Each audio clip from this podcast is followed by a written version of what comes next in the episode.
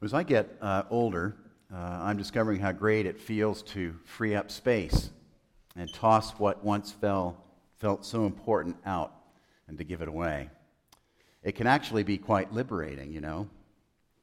Over the last two months, my family and I have been going through lots of things after the death of my mom.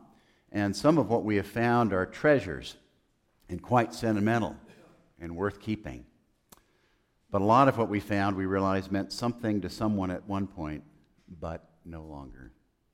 And through this whole process, I have reflected upon the things and people that have been part of my life and journey and made me who I am.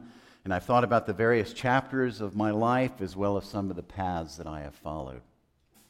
And I'm clear as I reflect back over the 58 years of my life that I have followed some paths in life that have led to great joy, a sense of purpose, and most importantly, love. And I followed others that ended up not being the greatest of choices. With each passing day, over and over and over and over and over and over again, I run into what I talk about all the time. What I believe is the greatest truth in life, which is that all that really matters when it's all said and done is love. A life spent loving God, loving others, and learning to love ourselves. I say it all the time, I know.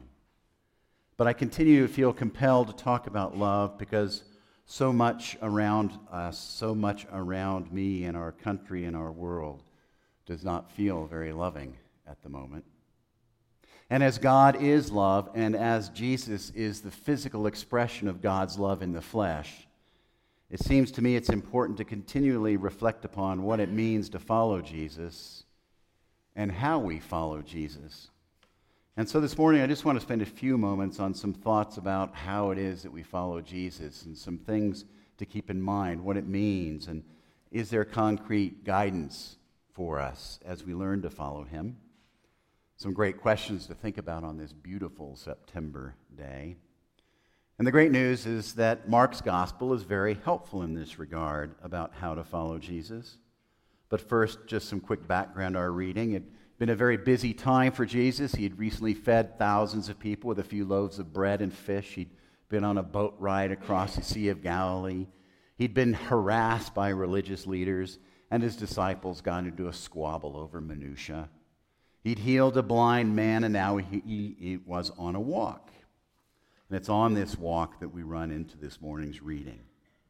And in verse 31 and 32 of chapter 8, it reads And Jesus began to teach them that the Son of Man must suffer many things and be rejected by the elders and the chief priests and the scribes and be killed, and after three days rise again. And here Jesus not only foretells his death and his resurrection, but says to his followers that those who will reject him the most will be those who proclaim to be the most religious and faithful. Astonishing statement. Those who reject him the most will be those who claim to know God the most, to follow God most nearly. It's astonishing. He will re- be rejected by those most set in their ways. And another way of saying this is that Jesus was rejected by those who claimed to know God the most, who did not expect anything new in their understanding of God, that their understanding of God was static. He was going to be rejected, Jesus said, by those who were not open to God revealing himself in a profound new way. He was going to be rejected by those that, in fact, believe that everything there is to know about God, everything, is to be found in Scripture and tradition, and never anymore. And some of the religious leaders at the time thought that since what we now call the Old Testament did not necessarily portray a Messiah as they had expected a Messiah, the Messiah being like Jesus, that they could not tolerate God doing something new they thought was totally out of the box. Said another way, because the most religious people, those who believed that they themselves were the holder of the truth, because they did not expect something new from God, they missed out completely on who Jesus was. And not only that, but they crucified him.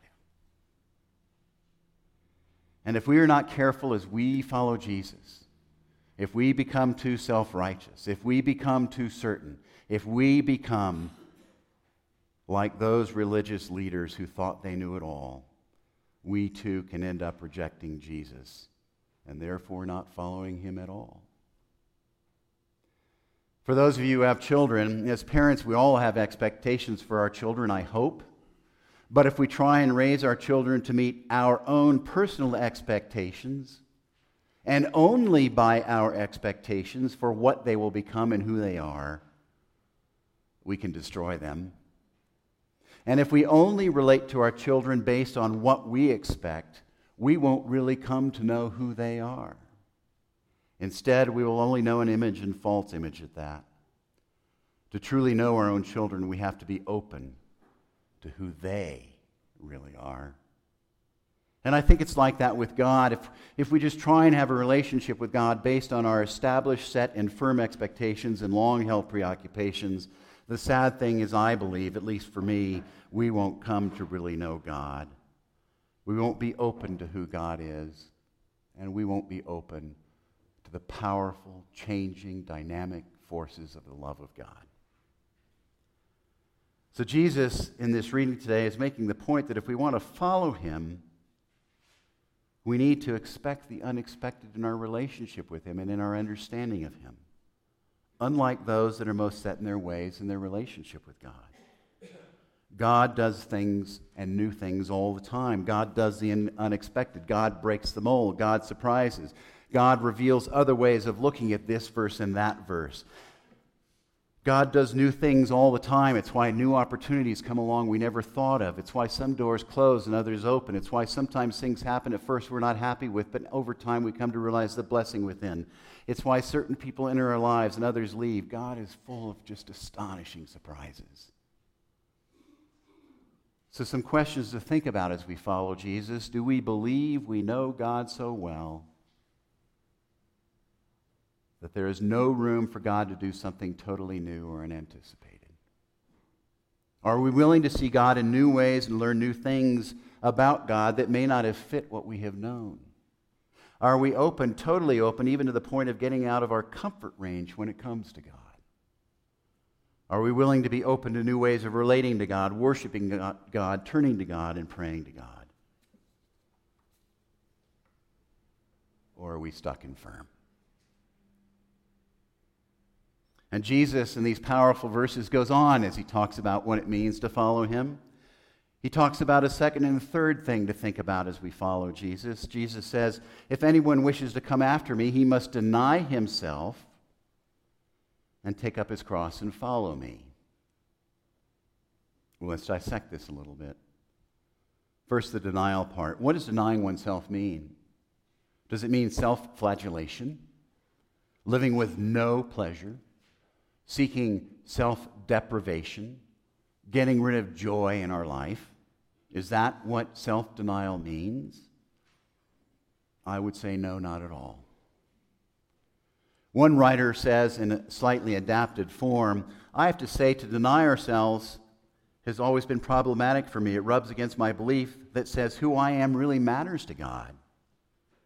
And Jesus says to deny who I am that matters to God? No thanks. I've worked hard to be me, and I'm not giving up on that now. So, what was Jesus getting at when he talked about denial of self? The writer goes on. It's a denial of remaining by ourselves. It's to deny the autonomous, secured, safe, and closed life that is based entirely on self instead of on relationships with other people. To deny self means to deny the self that does not want to be part of community, to deny the self that thinks it can survive on its own, to deny the self that rejects the deep need for other people. And the writer goes on I believe when Jesus said, Deny yourself, it's an invitation to imagine that our self needs other people desperately and intimately because we are all about belonging. It is about embracing the truth that we cannot live in this world, our lives, without ourself being in relationship with other people and, most importantly, Jesus. And I'd have to add that when we know how much we need others, we make room for getting to know other people. We become less judgmental, less hard and angry, less bitter, more humble and open and kind, knowing that every human being needs the other. and that every human being has a mighty struggle going on somewhere in life. So, part of following Jesus and part of what this denial is getting at, I believe, is knowing just how much we need God and we need each other. One more thing about denial of self. Michael Curry, the presiding bishop of the Episcopal Church, often talks about the opposite of love. He says the opposite of love is not hate, the opposite of love is selfishness, self centeredness, and putting me and my self interest first ahead of God. So when we deny ourselves, we become less selfish, less self centered, and our capacity to love goes way, way up. And any time we get over ourselves and put others and God before ourselves, we begin to love more and more and we follow Jesus more closely.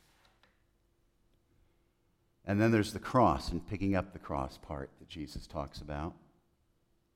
Obviously, Jesus is not saying we need to literally be nailed to a tree if we want to follow him. But I do believe he's saying if you really want to follow Jesus, that we will all intentionally take on things that are going to cost us something, or require a sacrifice, or put us out of the mainstream. When we choose to follow Jesus, we will sometimes get into things that are not easy, even countercultural, and the crosses we each take on will be different. For some, perhaps the cross you pick up will be to make the choice to tell the truth when no one else is willing to do so. Maybe your cross will be to forgive somebody when everyone around you says it's nuts to do so. Perhaps your cross will be to take a regular Sabbath day and stick to it, even though people question you. Maybe your cross will be taking personal responsibility for your actions when others say there's no need to, as there's always someone else to blame. Perhaps your cross will be to keep your word, even when the other person or parties involved are unwilling to keep their end of the deal. Maybe your cross is having to cope with some huge strain or stressor or hurt that goes on and on and on. Could your cross be stepping out of a circle of conversation when it turns to gossip or slander or something negative? Or maybe your cross is to give up anger in a situation in which everybody else seems so filled with venom and rage. Might your cross be something else that requires even higher levels of sacrifice? And I'm not going to get into it because it's not about me, but I can't tell you how many crosses I've picked up in 20 years of ministry and how many nails people have thrown my way. If we choose to follow Jesus, if we choose to do so with commitment, faith, and sincerity, it will be costly and there will be crosses. What crosses, what sacrifices are before you today?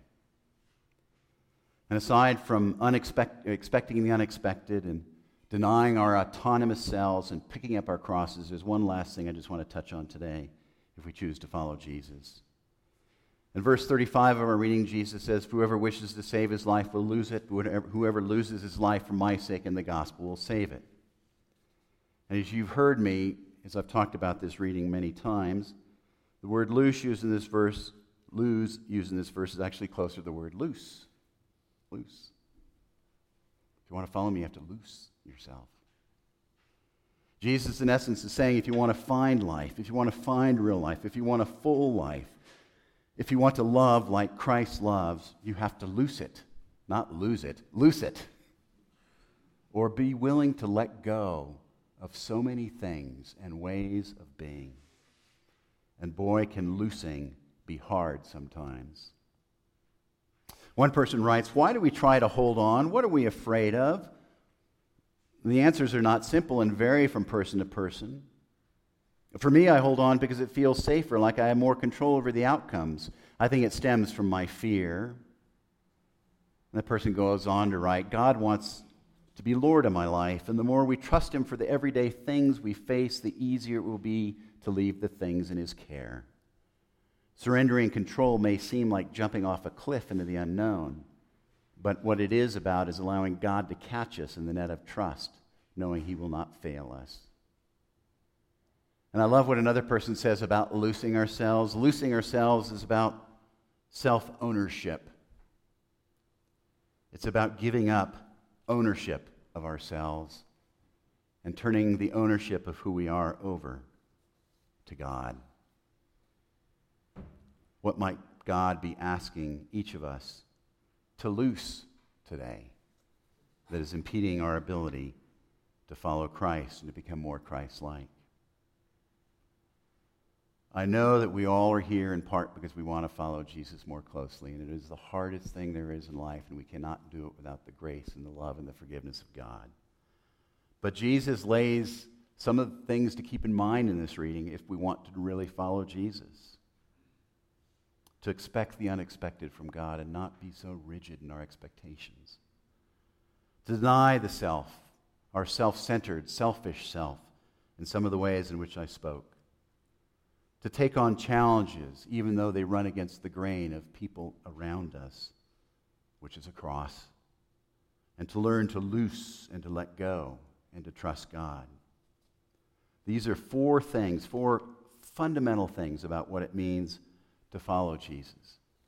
And so I, I pray and I hope that each of us today, whether we are thinking about following Jesus for the first time or the 10,000th time today, that we will think about these things that Jesus asks us to ponder. Where is it that we are feeling a rub in those four things? Where is it that we are feeling challenged? Where is it that we're finding it hard? That's the place that Jesus invites each of us to spend t- some time. And following Jesus, as I started with this morning, is the most important thing there is. Because the more we follow Jesus, the more we get that all that matters in the end is love love of God, love of others, and learning to love ourselves. And let us pray.